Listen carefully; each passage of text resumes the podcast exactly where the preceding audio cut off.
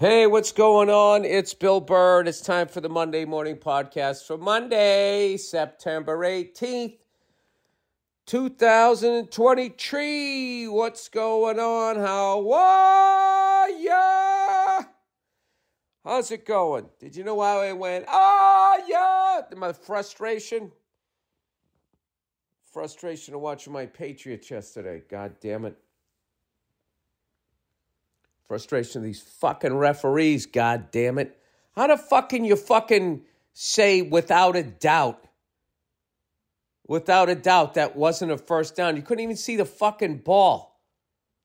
And then what do they do? They go, uh, then the, then the fucking, the goddamn uh, uh, uh, mouth of the fucking, um, it's like that person that comes out for the president when the president doesn't want to talk. The press secretary comes out there. Uh, we're not talking about that right now. Uh, no, it's exactly how we said it was going to be, despite your questions. I'm not answering that, right? They got that fucking jerk off comes on. He goes, well, you know, with the cameras like right on line with this, like it wasn't right on line with the play. It was a little bit fucking off. He didn't land near a hash mark. How in the fuck? How in the fuck can you call that back? I'm not even saying that, like, it wasn't the right call. I'm not even saying that, but I'm like, there's not enough fucking information there. I don't know whether it was or whether it wasn't. I couldn't tell. And on the field, you said it was a first down. Somehow they were able to fucking tell.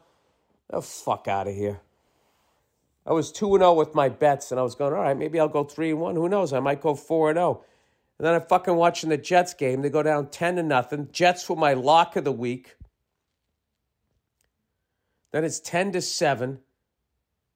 And then they're having this great fucking goal line stand or whatever, you know, maybe hold them to a field goal. And they call two brutal roughing the passer calls that even Tony Romo, who still sleeps in Dallas Cowboy pajamas, goes, yeah, those were a couple of 50 50 calls. Well, all right, then why didn't one of them go the Jets' way? They both go against the fucking Jets. They go down two scores. And then their fucking quarterback, he's got to play catch up. And then that was just the end of the fucking game. So sorry everybody with my lock of the week, you know. God damn it whatever. I won two other games. I did give you the Colts over the Texans, and I, I was, I'm I'm two and two both weeks, so I'm four and four. I'll tell you what was really fucked up, man. How about how about Sean McVay going for that random field goal at the end of the game that affected the spread? They're down thirty to twenty, with like four seconds left. All right. I don't know what the fucking spread was, but I do know it affected the spread. It swung it from the Rams not covering to them covering. All right. And here's the thing they'll hide behind. At the end of the year, you know, if it comes down to a tiebreaker of points scored, that three points will fucking add up. That's what they'll say. They'll say some dumb shit like that, right? And you know what I say to that, people? There is a reason why the entire time I was growing up, and like 70 years before I was growing up that players were not allowed to gamble on sports. Right? Because the fucking temptation to affect the lines would corrupt the game. And if they corrupted the game, everyone would be like, fuck this, this game's bullshit, and they would stop watching. That's back when they actually thought we had something better to do. Now they've completely gotten in bed with them. The owners, too.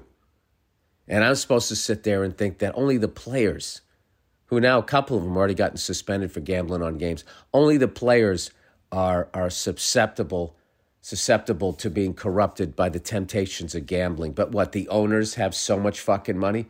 Huh? They don't have some side piece they're trying to keep fucking happy, and all of a sudden they tell Sean, just kick the. Why the fuck did he kick a field goal there? They always got that built in excuse. And I know what you guys would think. Ah, oh, Bill, there you go with the conspiracy theories, and your conspiracy theories are dumb. Are you one of those people that thinks conspiracy theories are dumb? That everyone who thinks that is just a paranoid lunatic with the fucking tinfoil hat and all that. Just out of curiosity, how many more things have to be declassified? How many more things does the CIA then admit to doing? This is what was really going on 30 years earlier, but now that everybody's fucking dead, here you go. I got one for you guys to look up. You want to see something fucking wild that that that we were um, involved in. Look at, I don't know if I brought this up the other podcast, the 1973 Chilean coup d'etat. All right? And you know us, America, right? Bring us your poor, your downtrodden, and all of that. And we're all about the fucking, you know, freedom. That's why we're over in Iraq, everybody. We're trying to free those people. It's an incredibly difficult job that's taken over 20 years, but that's, you know, you know, we kind of said it was this, then we said it was that, and now we're saying it's this. Like, what, what, you know, eventually they'll say the real reason why we're over there, right? So, back in like 2000, and this kind of like no news coverage, the CIA admitted that in 1973 they kidnapped the head of the military down there because that guy was going to support the democratically elected leader that the Chilean people had elected who was a socialist or a communist, and we didn't like him. So we kidnapped, but they made the decision. That was the government that they wanted. And we went in there, kidnapped their fucking guy, and then supported this absolutely brutal fucking dictator who went in there and fucking killed like 5,000 fucking people. And it happened on September 11th, 1973. They call it their 9 11. All right? So I don't know what to tell you. I say the NBA's fixed and blah, blah, blah, blah, blah. Everybody's fucking laughing at me, saying that. Next thing you know, you got a mobbed up fucking referee. And what do they do? They act like it's just him. Like he was shaving points and nobody on his officiating crew had any fucking understanding that it was happening. The amount of former NBA players that are coming out talking about the script and saying shit like that. And everybody just go, oh, he's a bum. He's out of the league and da da da da da. Although those bots or the fucking NBA writes shit like that. I'm telling you, there's a reason why all of them are, you know, they're called entertainment leagues. They're specifically done for done like that because for some reason, if they fix a game, the government gets involved, which is fucking hilarious. Like they're not corrupt. The government gets involved and uses them as like this example and this distraction that they're actually fucking, you know, paying attention to what the fuck is going on. I know this is fucking dark right now, but what? Why the fuck is he going for that field goal?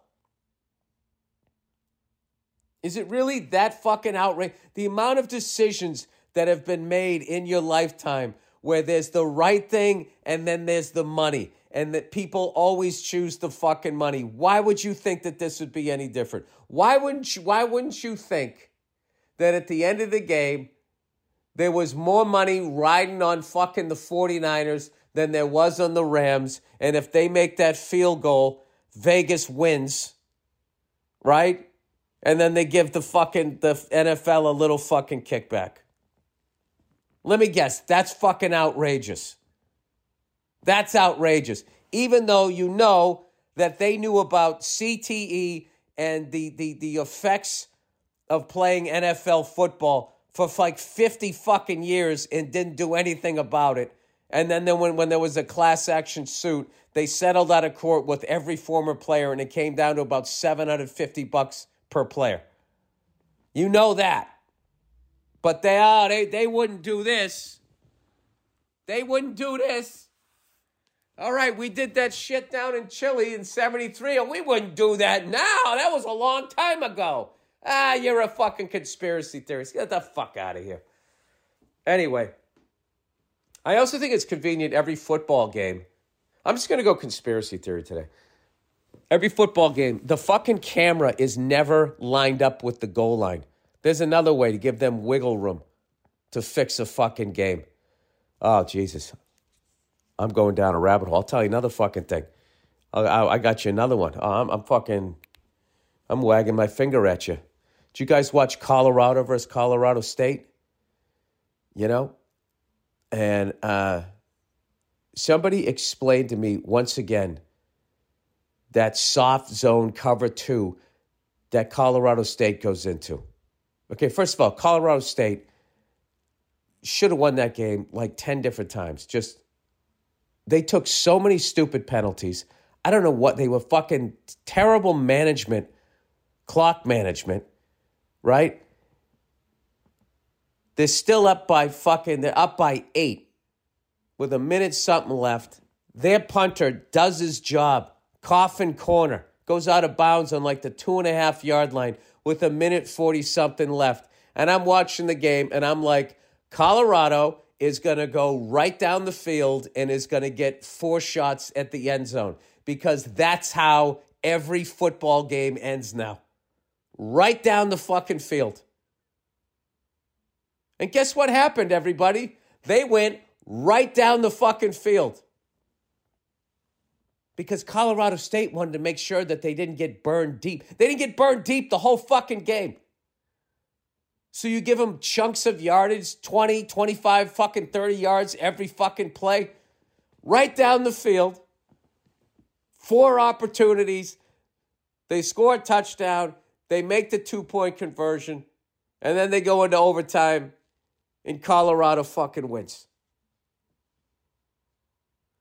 Somebody explain to me, convince me that whatever that defense that they go into at the end of the fucking game is did not is not a marketing tool. I'm not saying that happens like every fucking time.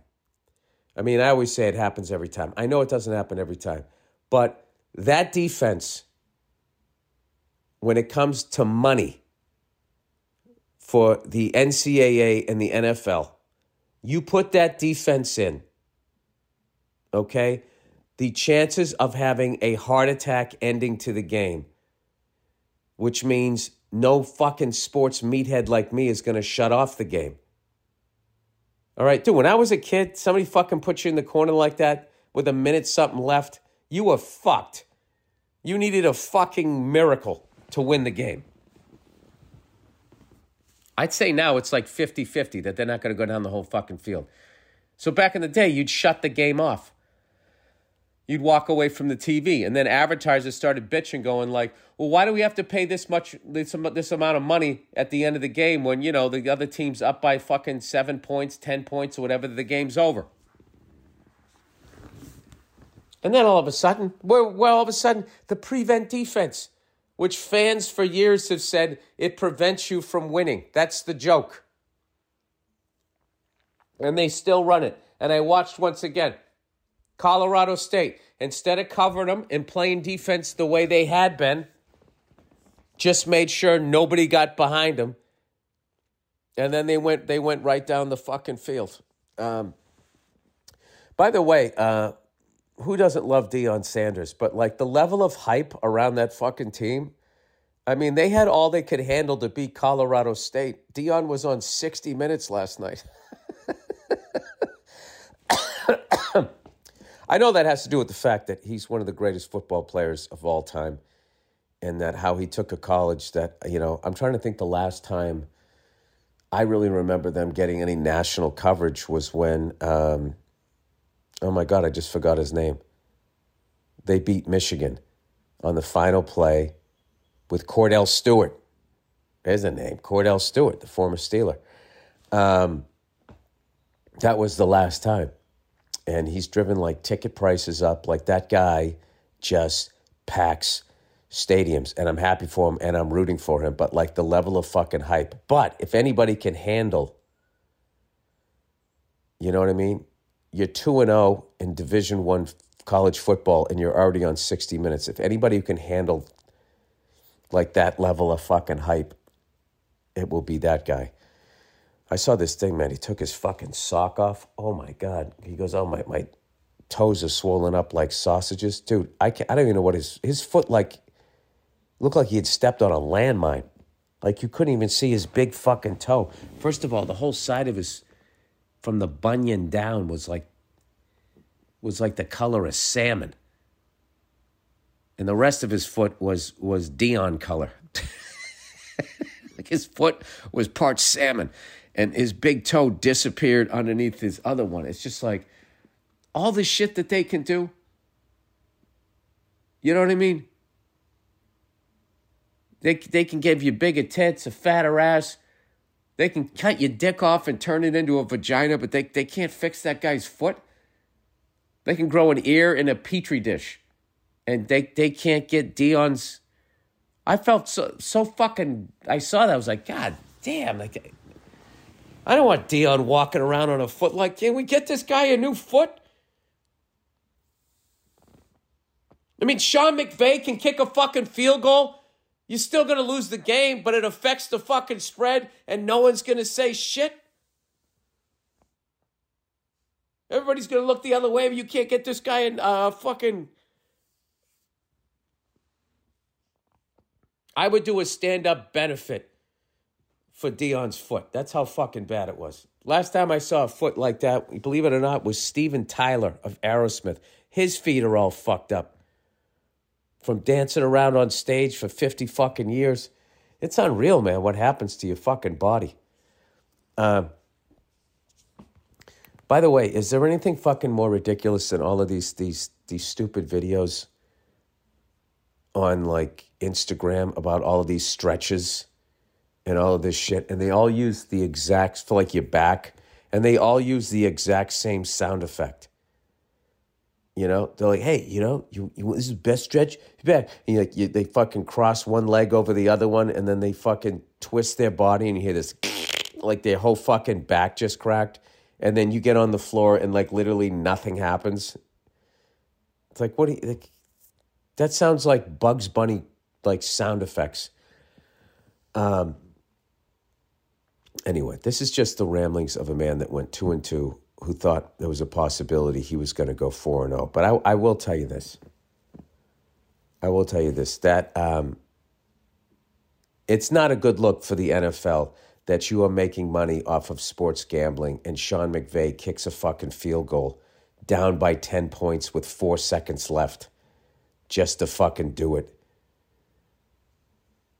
Well, you know, you never know. I don't, I don't think I've ever seen a fucking season end – and it came down to points scored. When the fuck does that happen? Um. Anyway, uh, shout out to Tua with his fucking little uh, passive aggressive shade. He goes, you know, we never take you know the Patriots lightly. You know, coming in here beating them five times in a row. But, you know, there's still Bill Belichick. He slid that in there. I was like, I didn't know he beat us five times in a row. Good looking son of a bitch. He fucking threw that right in there, didn't he? Um, my only complaint about the old Patriot uniforms is I just wish they would wear the black cleats. Go all the way back to Jim Plunkett days. Um, but whenever they wear those those old Pat Patriot fucking uniforms, I always start thinking about like uh, like every number number I see, and it's amazing how I can just recall those things. These are the names I was saying: Horace Ivory, Don Calhoun, Tim Fox, all of these numbers that I was seeing. Somebody's wearing Steve Grogan's number, which I cannot fucking believe. The amount of hits that that guy fucking took. Oh, which by the way, I told you I was over in Europe, and they're banning that that turf. They're saying that it causes some sort of uh, cancer because those pieces of tire there's lead in them. You know, I wonder how long it's going to take the NFL to talk about that. It took them a long time with the CTE. Oh, look at me. I'm going to get like the fucking NFL CIA after me this week. um, anyway, I got COVID. I don't know if I got it on the flight back, but um, this is the second time I had it. I had it in January of last year, and then everybody around me kept getting it and I just wouldn't get it. And then I, I finally got it. And it, both, both times it's just felt like a cold. So I'm really happy that I never got that COVID 19 shit. Like, I have a relative of mine never got their sense of smell back. And I got another buddy of mine that, like, you know, because every once in a while I'm like short, I have shortness of breath. So I am relieved that this thing has continued to mutate to now just being this. Um, and the two things that I love most, I love with how the left is acting like when they were canceling people that they weren't taking out innocent people and it wasn't like any sort of like power grab after a while. They didn't completely abuse their level of power and, be, and be, actually become fascists on one level. I love seeing that with the left, and I love watching the right now acting like they were right when it came to the pandemic, when they did absolutely nothing to try and prevent catching it and spreading it and acting like that behavior didn't kill people because COVID 19 killed people and they're going to walk away from all that. They're going to be like, see, it didn't matter. It didn't matter whether you fucking, you, you know, nothing fuck. It's like, no, you were selfish cunts, which was funny to me because all of their guns, guts, and glory and support the troops. Then it was like, hey, can you put on a mask? They're like, I can't breathe. you know, the video's out there. You guys were fucking spiking gallons of milk in 7 Elevens. I don't want to wear a mask. I mean, it was literally like, you ever see like a toddler when the mom's trying to, come on, you got to wear a hat. It's cold outside. They don't want to do it and they throw like a fucking temper tantrum. I will never understand that. Um, do you think the Illuminati wants to dig their own ditches? They, they fucking want us to live.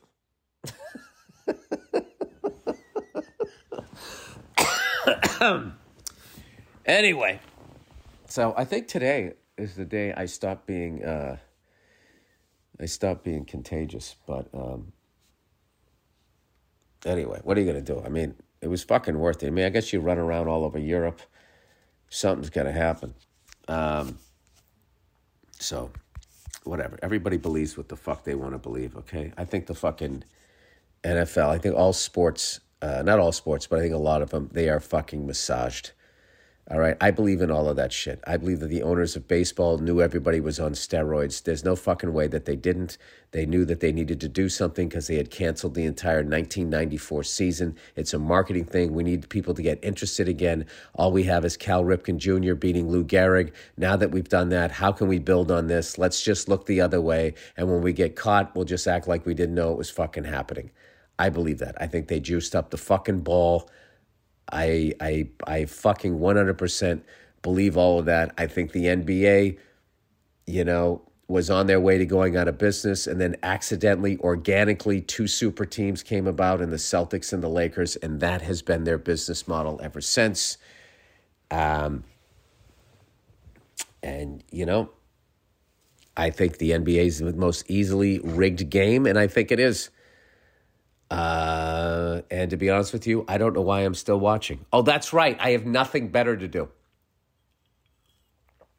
For all my bitch, moaning, complaining. Having said that, I'm to watch again. I'm to watch again next week. You know? Um, have I even ta- talked to you guys about doing the uh, the Acropolis? I didn't. I did not. I did the theater at the Acropolis in Athens, Greece, the uh, first stand up show that they ever had there. Um, Nate Craig went on first, so he's the first stand up comedian that they've had there probably since the original ones. And it was, um, I got to tell you, right before I was doing the gig, I was not excited about it whatsoever. I was all grumpy and I was like, you know, I was missing my kids and everything. And I was like, what the fuck? Why the fuck did I go over here for this long? What I should have done was just come over here for four days and ended with the Greece thing and come back. And then I was feeling guilty, like I'm doing this thing. I don't feel excited. And then the second I got there and I heard the crowd, I was like, oh my God. The fucking hair stood up in my arms. And um, I can't, did I tell you guys this? I don't remember. I'll just do a quick version of it. Um, it's the loudest venue I've ever been in. It's louder than Madison Square Garden or the Forum. I'm trying to think of other loud venues that I've been in. The Chicago Theater. It's just louder than them. I can't explain it. Like uh, Nate Craig was saying, he was, I think, because when you do like a theater or an arena, there's an upper deck and then there's a lower deck and there's that space in between. And with this shit, it was just like a wall of people. It just went up. It was 4,000 people, 180 degrees from one ear to your other ear. And you just went out, and it was just this wall of fucking sound. And it was effortless. Like, I totally took my time. They understood every single joke. It was like my yeah, I was on stage at one point. I was actually thinking about Google Maps and like where I'm standing right now.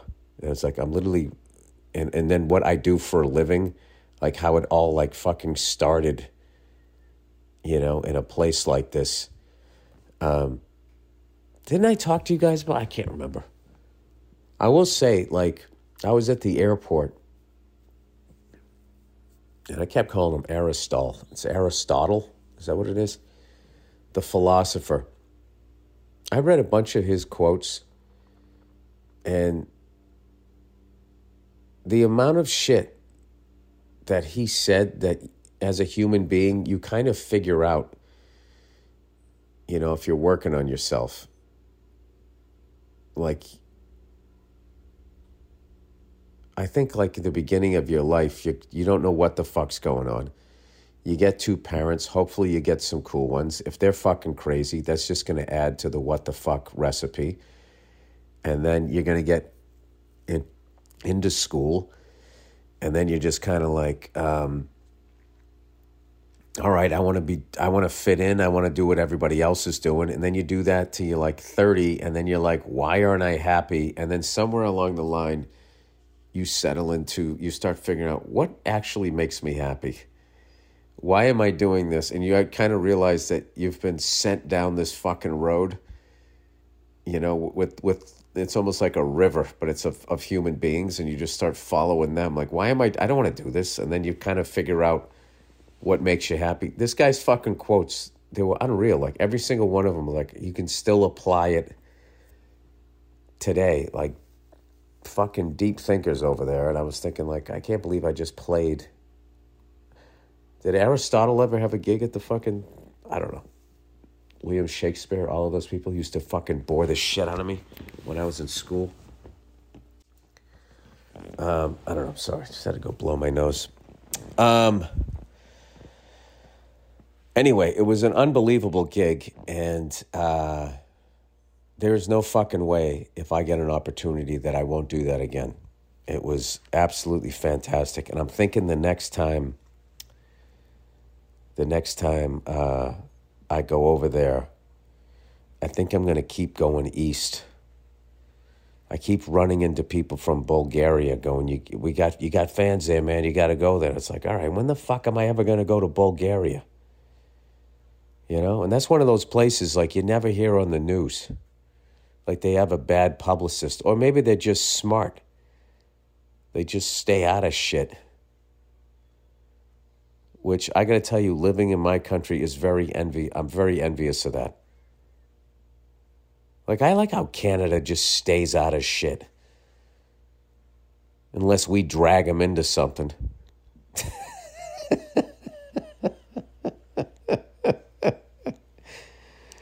We're like their older brother that likes to fight, and they're going out like, come on, man, let's just go to the movies, let's just fucking hang out. And then we're like, fuck you say to me? You know, we got beef with somebody. Um, oh, Bill, would you stop oversimplifying everything? Well, I'm a simple man. I'm a simple man. Uh, anyway, so the Pats are fucking 0 and 2. The Buffalo Bills came back like you like you knew they would.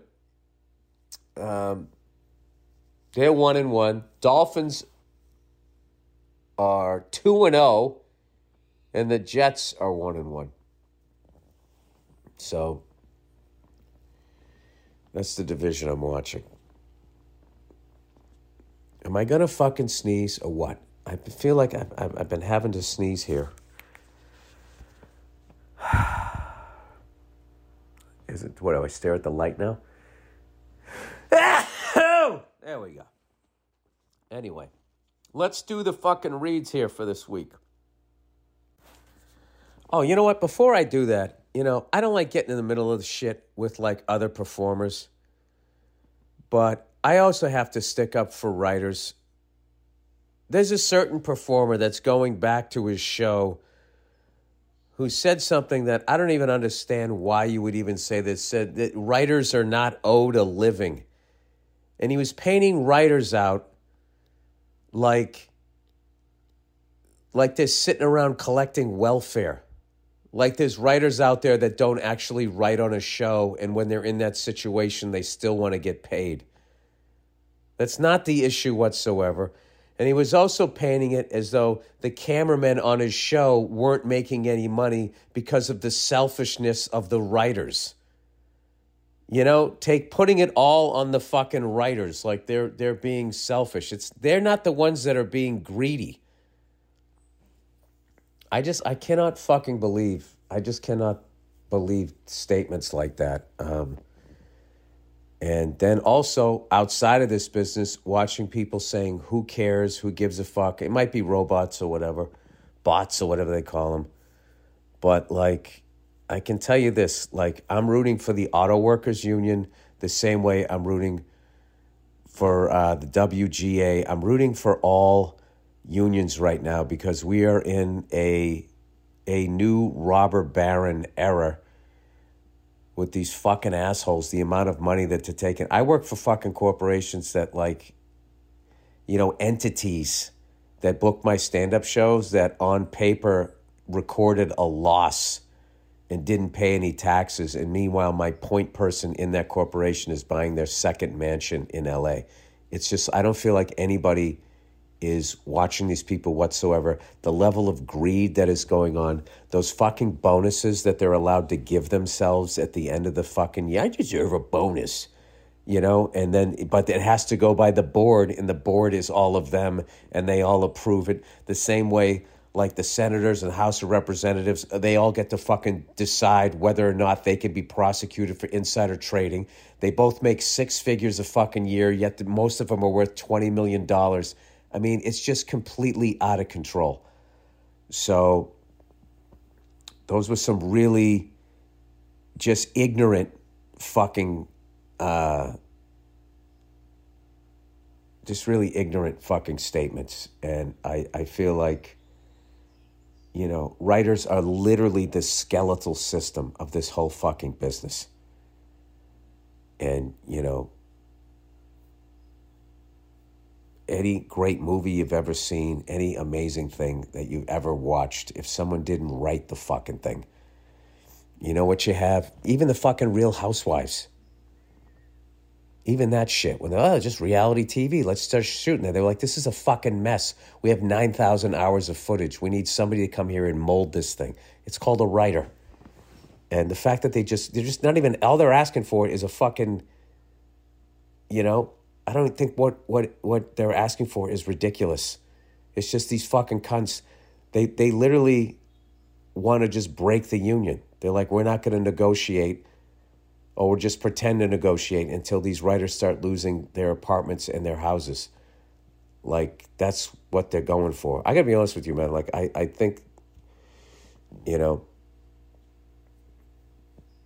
I look at this where my business is at right now and just the level of fucking greed and what they've gone back to. Like these streaming services, like back before, you know, all of these actors, these child actors and everything had to fight all of these fights to get residuals.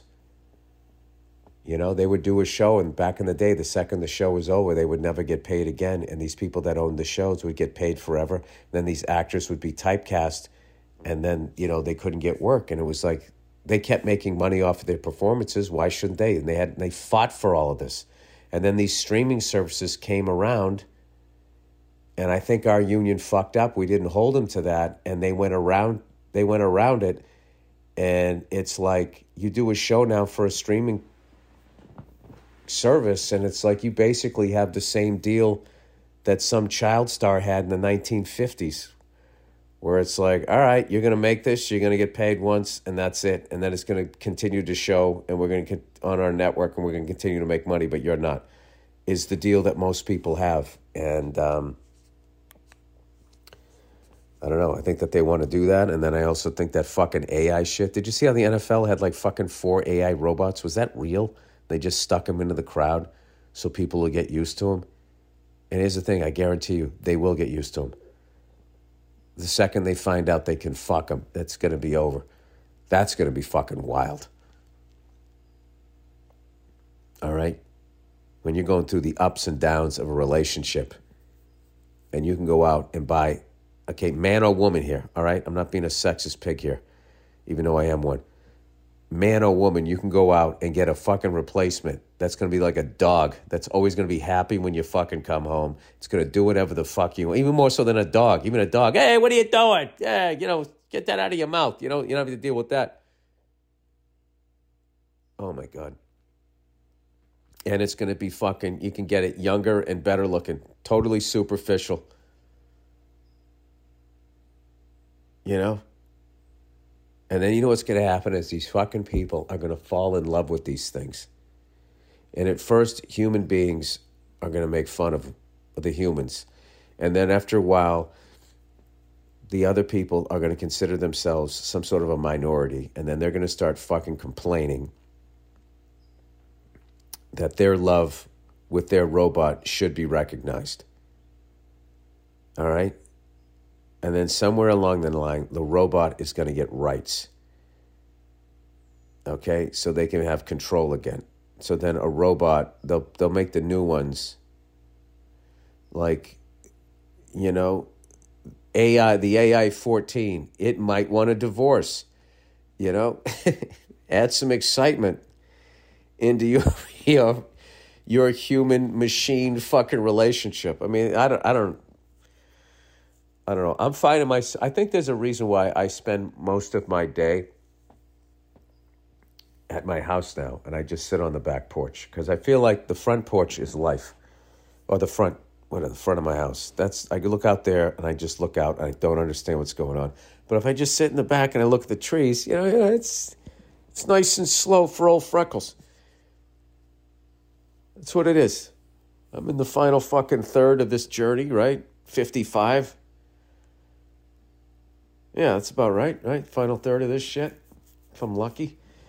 And, uh, yeah, you want it to slow down. You just want to sit there, have a cup of coffee, read a newspaper, talk to some. Oh my God, if you want to hear like old people conversations, I'm never going to get to the advertising this week. Um, and by the way, when I was talking about the, the, the things that that person said, even if you know who it is, I think it's really important for fellow performers to not be going at each other. You know, name calling and saying that. I think it's real. It's really disappointing. Um, and uninformed. Like that's, you know, which I've been enough in my fucking life. So I don't know. That's just my take on it, but. I also know there's a lot of writers right now fucking struggling, and to see a fellow entertainer or a couple of them cross the line like that has got to be demoralizing. So I, I, I'm just saying that as a performer, I need you guys, just like everybody else. F is for family. I had a killer fucking writer room. My fucking writer's room was fucking killer. The writing on um, The Mandalorian like all of this shit where you guys fucking like send me emails and texts or whatever, the fucking DMs. Oh my God, that, you know, that fucking, you know, that scene in The Mandalorian where my, my character had PTSD and all, uh, whatever the fucking, whatever the fuck, I can never say that right. Post traumatic stress, PTSD, yeah. Um, you think I came up with that shit? You think I just improv that? I didn't. They did. They and they didn't just come up with that. That is hours and hours and months and months of fucking work, and they came up with that. And fleshed out my character. And because of that, I got to play that beautiful scene because of them. And um, the amount of people that love that scene and related to it, um, you know, any movies you've seen me in and all of that, it's just like, you know, okay, there's some improv that goes on or whatever, but like, you, you know, you, you have to, You, it's easy to fucking improv when you have a script because you can go back to it. It's the same thing doing stand up. I have a I have an hour long act that I have, and I'll fuck around and everything, but I can go back. You know, if it starts getting into the weeds, I can go back to that thing. So um, you can't. There's no way to overvalue writers. You know, like I said, all right, I'm done with that shit. Um, all right, where am I going here? Uh, what was I going to just talk about? Oh, well, look, well, you know, why don't I do the fucking reads? I am required to do that at some point. Oh, I think I was talking about the old conversation I was having. I don't want to read this because I don't want to read other people's texts, but we we were talking about um, this person's a couple years older than me, and it was just basically a conversation. This person was saying like, "Have you noticed like nothing's kind of cool anymore?" And we both laugh and go like, "Maybe because we're old, we don't know what's cool." And I'm like, "Well, there's got to be something that's cool." But like, I think the problem is now if if if something is cool like you have the ability to immediately film it and then share it with everybody and then everybody sees it like you know let's just go like basic here. Like the crip walk all right? My whole the whole time I, had never i had never seen that fucking thing until like snoop and dr dre hit. One of them put it in a video. And i thought it was like the coolest shit i'd ever seen right? But that was it. You know what I mean? Now, there's people like on Instagram or on YouTube, and they will teach you how to crip walk. so now there's like white people, my people are making videos of themselves in the suburbs doing that fucking dance, and then people from where it comes from is saying like, "Hey, you better not do that." That like they don't understand the whole I don't know, logistics, I will say. That, like, if you go down there and you do that and you're not a crip, you're to get fucked up. But because they live out in the suburbs next to a TJ Maxx and a fucking cheesecake factory, and it's just like,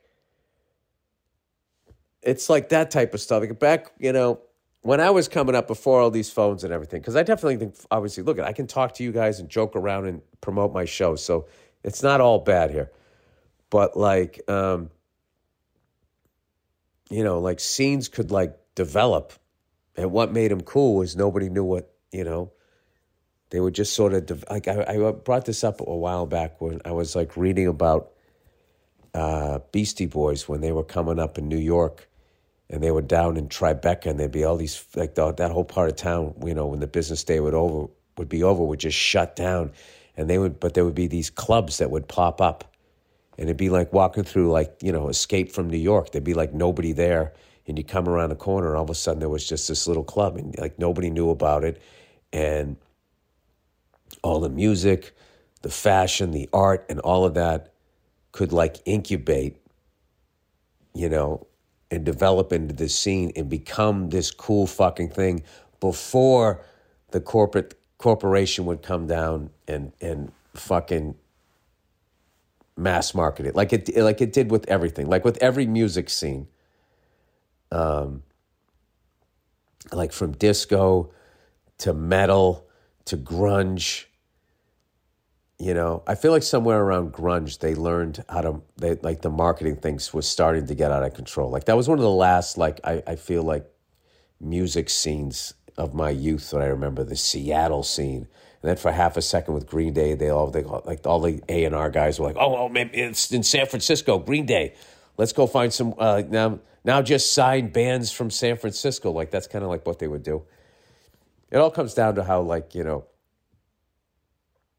I always wonder what what you know Che Guevara, if he had lived, would have thought about how his face was mass marketed onto a T-shirt in America. I mean, just the fact that you would have his face on a T-shirt, I don't think you lined up um, with what he was talking about. Which I don't really even know what he was talking about. I just know I, I think he was against what the fuck we were doing. I don't know. But I do know when I was in New York when I first came down there and I kept seeing shirts like that and I felt out of place. I was like, I was thinking I should get one of those shirts.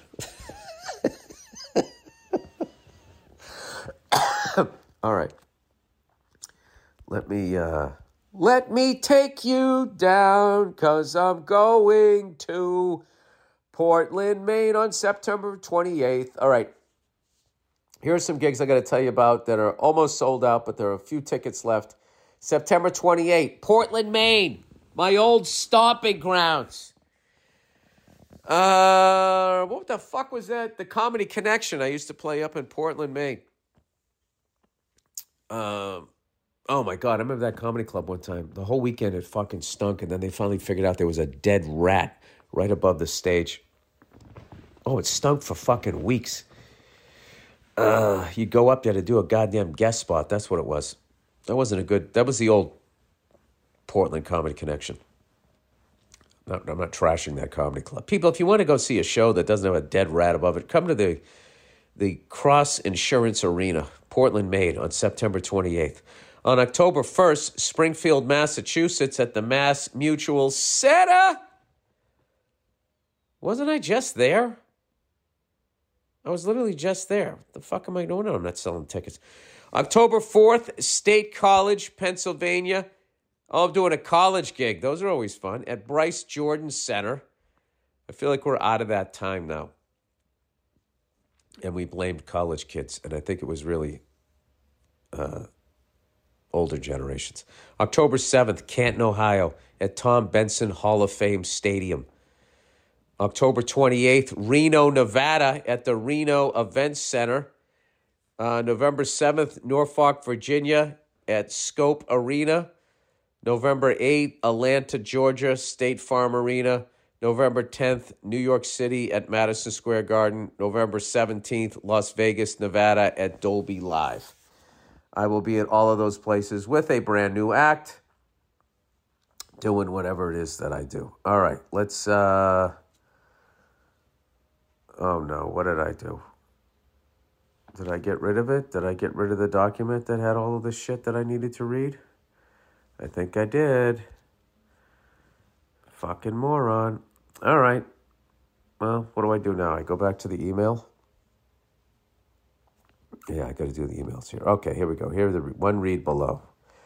One read below. Also, please plug fall shows with limited tickets remaining. All right, I did that. Um, oh, look who it is, everybody. It's old Zip Recruiter.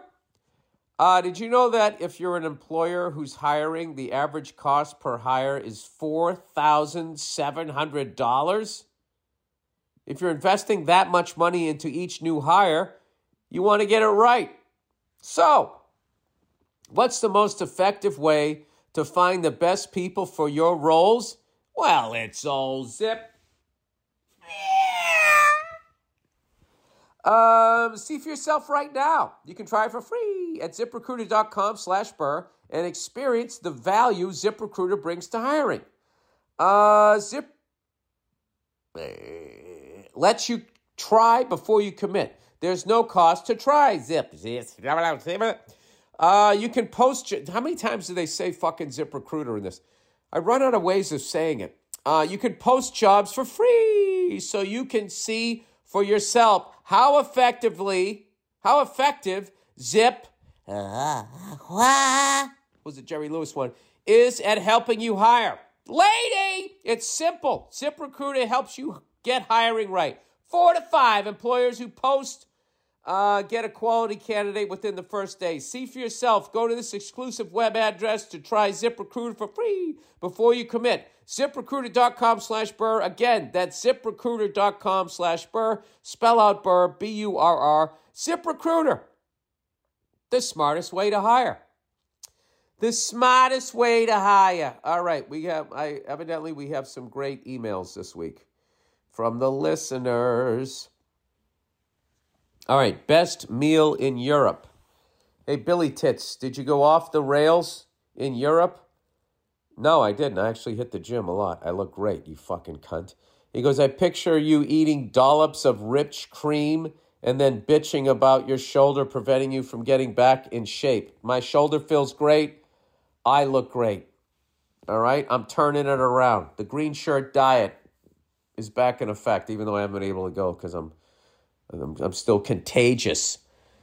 Uh, I mean that with love.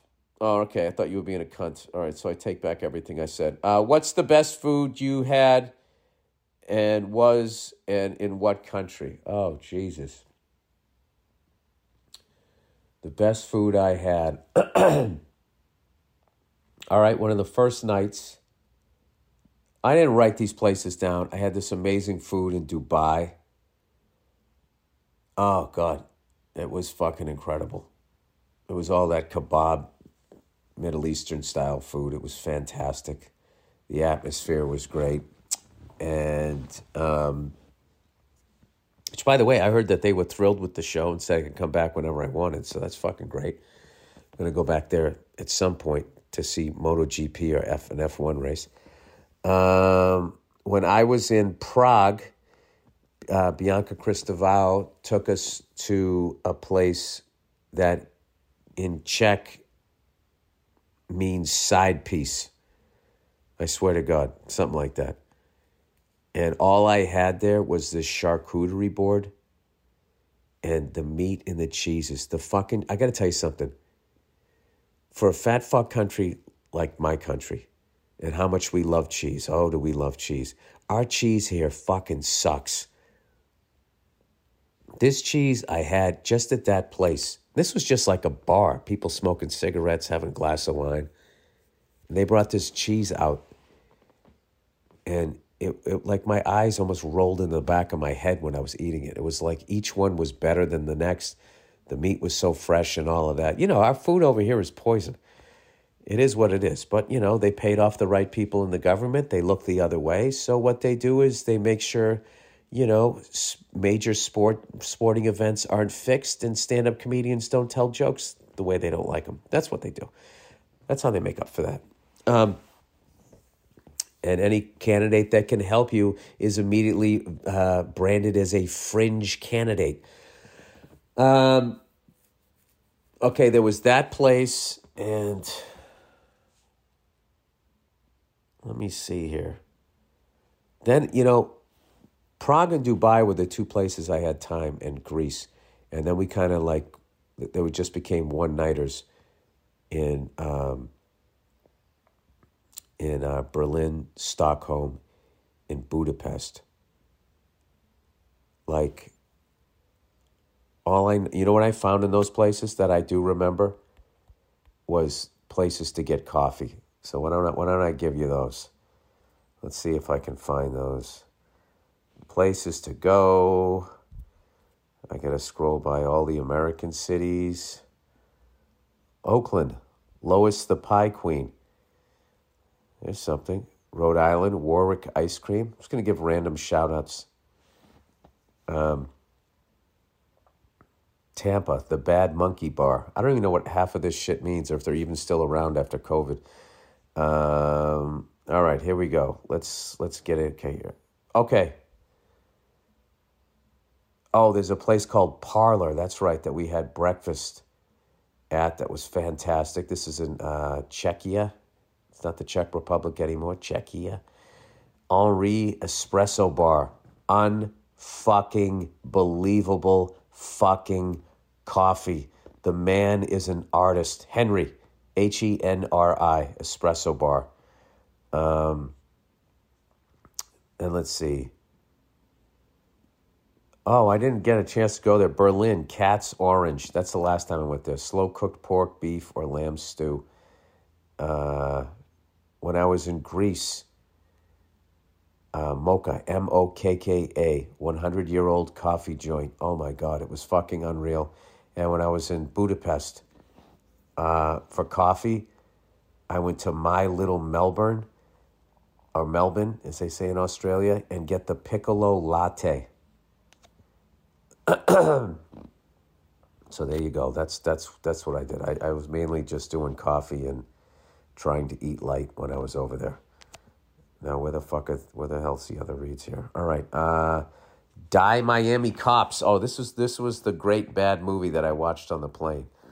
Uh, which, by the way, the Criterion Channel has uh, '70s cop mo- uh, car movies, and I finally saw Steven Spielberg's first movie, Duel.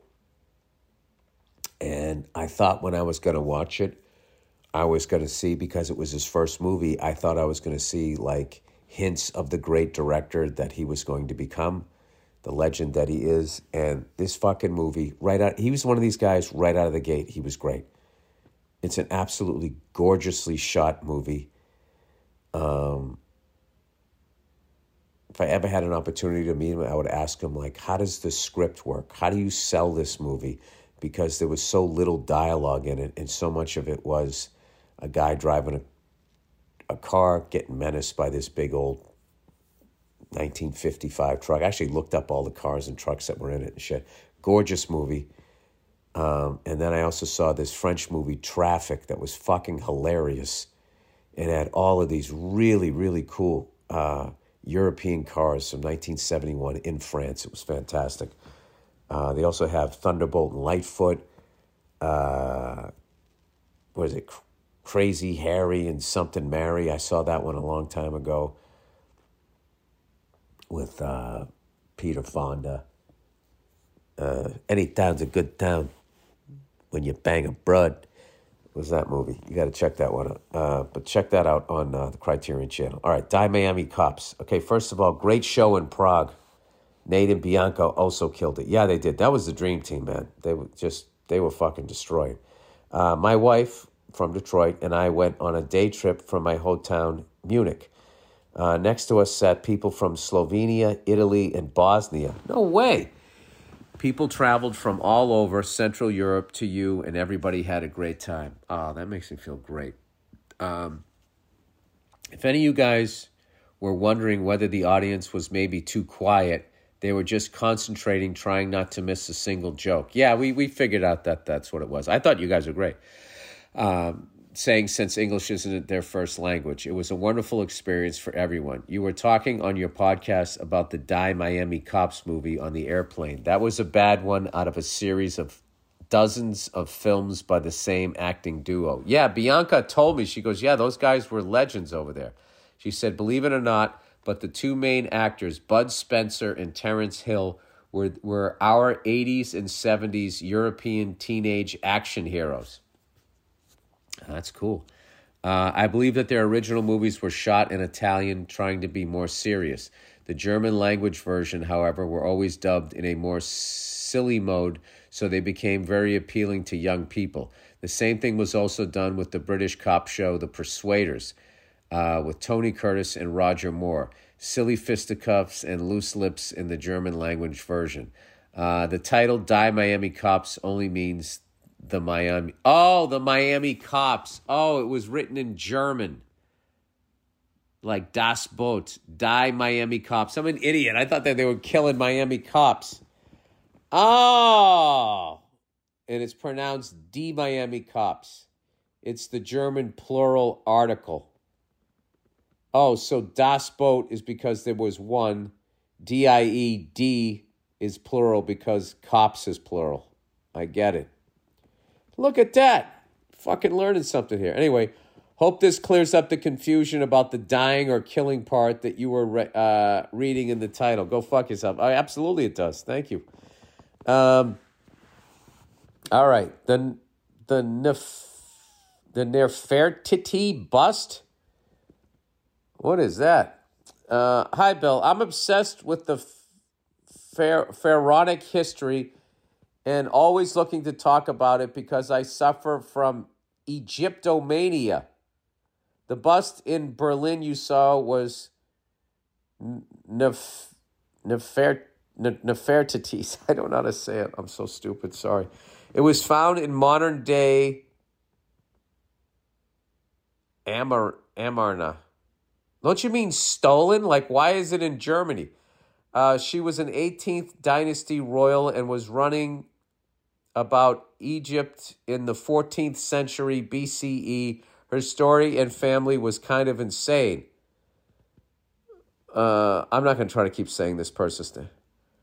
Nefertiti's husband was one of the most mysterious kings in all of ancient Egypt history. Oh, was he in the closet?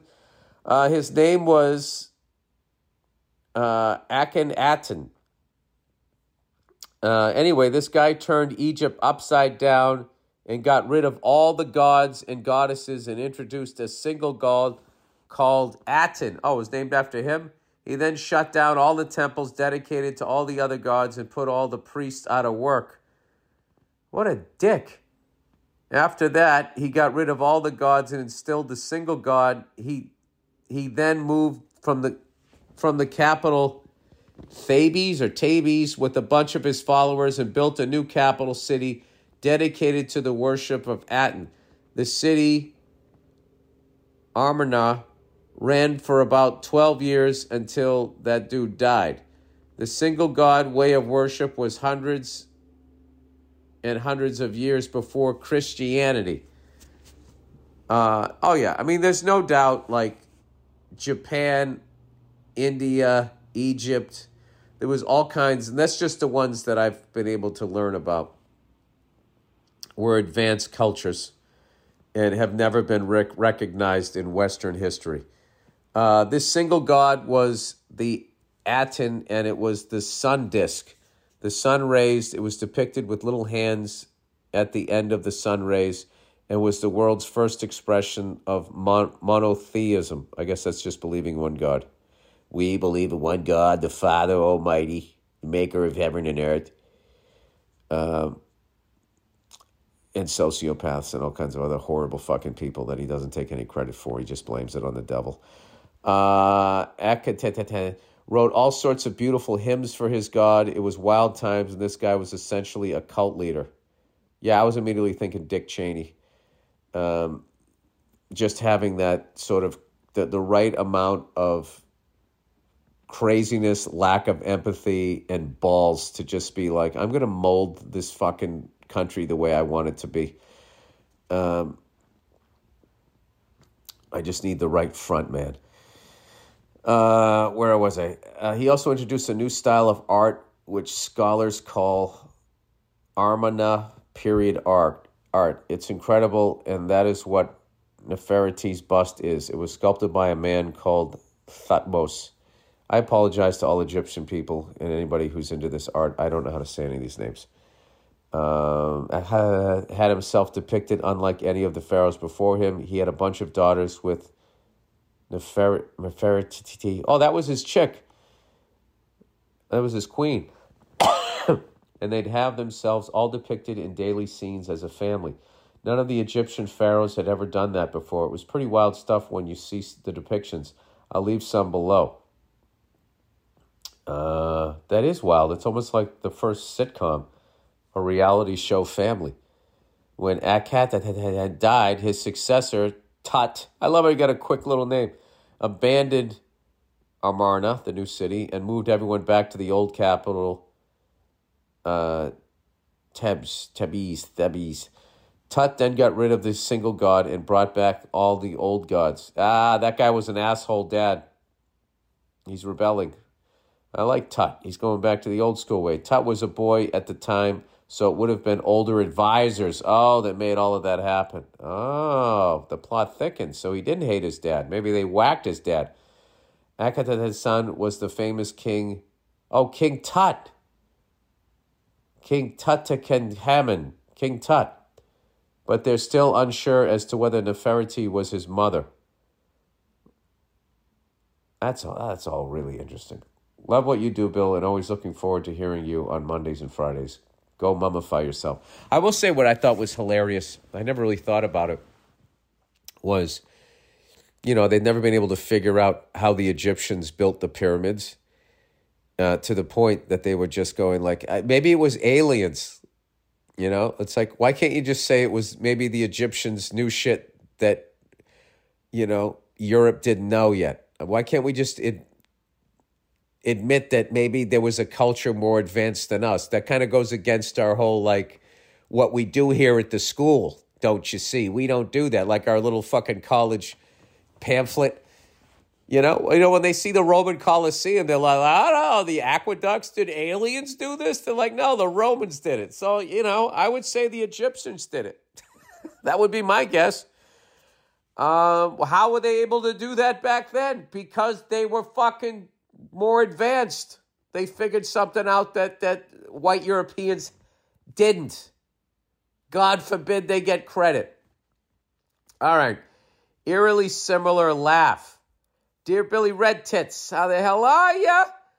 Uh, been a fan for a while now and have been listening to the MMP for around six years. In those years, I have grown very accustomed to your laugh. Uh, to your laughs, both your normal laugh and that stupid wheeze that you do when you say something you find funny. Um, listen, every laugh I have is stupid because it's coming out of this dumb head. Um, the other day, I finally put two and two together when I realized that your wheeze sounds exactly like Muttley's from the wacky races. You mean the Laugh Olympics? Um, I'm sure you'll disagree with me. I wouldn't. I love that guy. But that's just what Dick Dastardly's sidekick would want me to believe. Anyway, hope you, Nia, and the kids are doing well. Thanks and go fuck yourself. All right, what do we got here? A shit song. A shit song. Hey, Bill, I fucking hate Take a Walk on the Wild Side by the Velvet Underground. All right, this is one of these things, one of the, like, there's, there's always those songs that everybody loves and you love them too, but then there's some that everybody loves and you don't understand why does everybody love them? I can see why you'd hate that one. I'd say, hey, babe, take a walk on the wild side. And the color girls say, do, do, do, do, do. It doesn't even sound like he's trying. He would that like that whole period, the Velvet Underground, Andy Warhol, and all them. They were sort of like the original alt comics. I feel. Although I did listen to a Velvet Underground album uh, and I was finally starting to get it because there's a lot of that stuff that I just I don't get it. But I'm also like hair metal totally makes sense to me. So just take it all with a grain of salt. Uh, anyway, this person says, I don't care about its stupid poetic meaning or that it's about heroin and whores. When it gets to the do to do to do part, I really just wanted him to take a walk off a fucking cliff.